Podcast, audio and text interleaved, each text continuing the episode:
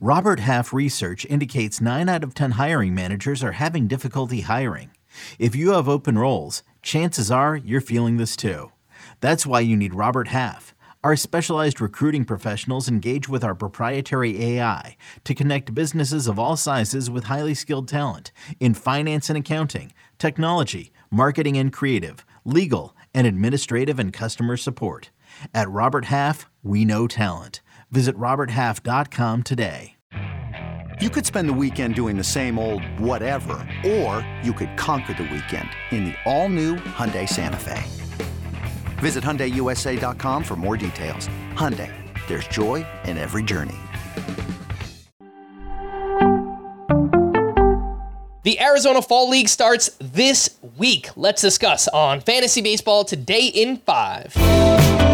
Into FBT in 5 on Saturday, September 30th. I am Frank Stanfield, joined by Chris, the Welsh, who will be out at a ton of AFL games. So if you see him, go say hi. I'm sure he'd love that. Uh, let's talk about the top prospects to watch in the Arizona Fall League. These are 10 names that are ranked inside MLB Pipeline's top 100 and it includes Colson Montgomery, shortstop with the White Sox, Carson Williams, shortstop with the Rays, Ricky Tiedemann, a starting pitcher with the Blue Jays, Harry Ford, catcher with the Mariners, Jackson Jobe, pitcher with the Tigers, Kyle Manzardo, first baseman with the Guardians, Jace Jung, second baseman with the Tigers, Kevin Alcantara, outfielder with the Cubs, Chase DeLauter, outfielder with the Guardians, and Kevin Parada, catcher with the Mets.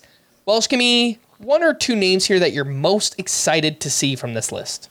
Yeah, I, I definitely give you the number one is Toronto Blue Jays starting pitcher Ricky Tiedemann. That is like the most excited. He was actually one of the very first names I had speculated on, and it made all the sense in the world because he missed so much time this year. This is like a potential number one overall prospect pitcher in the game. He's kind of competing up against Paul Skenes. You know, you know, Andrew Painter was kind of in that list. There were a lot of injuries this year with him, but in those flashes, we saw major strikeouts. We also saw some major walks. In double A this year, he ended up averaging over five and a half walks per nine, but six, almost 16 and a half K per nine. He also had a really weird line of, uh, in 32 innings, a five ERA, but a 2 4 XFIP.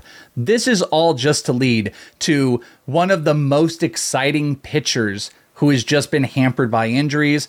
The Arizona Fall League is a weird environment. It cannot be friendly to pitchers sometimes, but I'm kind of excited to see if he can pull up double digit strikeouts in maybe three or four inning performances. So he's number one. On the other side of a hitter that I'm really excited about, he's actually a guy that's been out here in Arizona. Sometimes I get hyper focused on players that I've never seen before. I could definitely say Carson Williams is one of those guys simply because he has these big counting stats with some worrisome strikeout numbers. But I'm actually going to throw a different name at you, and it's Chase DeLauter because I think this could be an environment where Chase DeLauter puts himself in a spot where he could maybe be an MVP of this league. And this is a high contact 366 in high A, hit 364 in double A. Strikeout numbers under 12% or 12.5 at uh, high A. Low strikeout numbers is the point. Walks are there, makes tons and tons of contact. And if he's going to be given the full throttle go on, which is probably one of the better teams, uh, the best team in the AFL, Chase DeLauter is a guy that I think can shine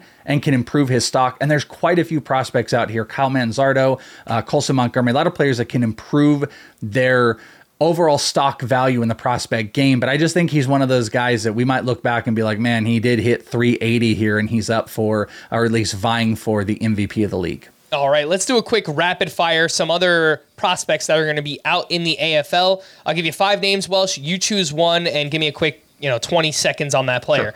So first up, this group: Gavin Cross, outfielder with the Royals; Wilmer Flores, a pitcher with the Tigers; Jake Eder, a pitcher with the White Sox, Zach DeZenzo, an infielder with the Astros, and Max Muncy, a shortstop with the A's.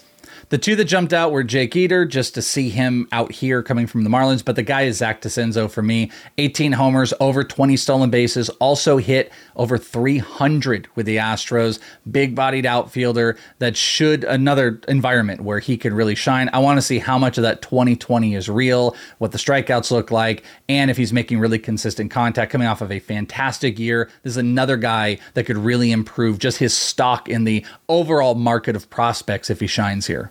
This next group includes two Braves pitchers, Darius Vines and Dylan Dodd, two Cardinals pitchers, Cooper Hjerpe and Tekoah Roby, and Nationals outfielder Robert Hassell. Uh, who are you looking forward to here?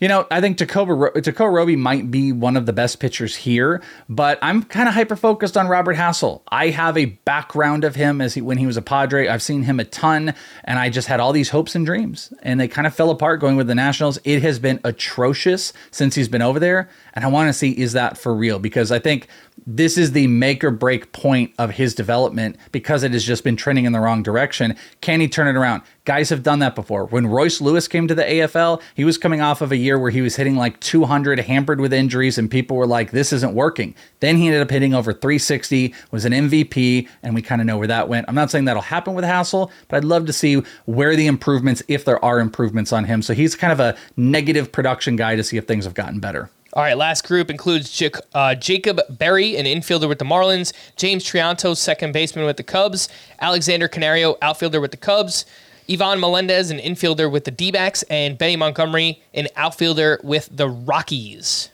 Uh, Ivan Melendez, the Hispanic Titanic, as he was nicknamed when he was in Texas. That's the guy that I'm most excited about seeing out here in Arizona. Just 30 plus huge raw power. This is a guy that could hit double digit home run power out here in Arizona. He'll be in his home ballpark, comfortability. This is a guy that could rock it up, could probably play DH now. We got to see where the strikeouts are going to go, but he's going to shine here. He's going to create a lot more value. So even if you're not into him, he's going to boost up. There's no, I, I, mean, I'm telling you right now, I promise you, he's going to boost up in prospect people's minds. So his value might be even at an all time, it could get a little bit higher, but an all time high to trade in the offseason if you want. But I think this is going to be a good spot to see your next 35 plus home run hitter. All right, there you go. If you're crazy like us and you just you need more baseball this is it. The Arizona Fall gimme, League. Gimme. Follow some of the top prospects in the game, some of the top prospects on your favorite team, whoever they might be. For more extensive fantasy baseball coverage, listen to the Fantasy Baseball Today podcast on Spotify, Apple Podcasts, the Audacy app, or anywhere else podcasts are found. Thanks for listening to Fantasy Baseball Today in 5, and we will be back again next week after the season is over. Bye bye.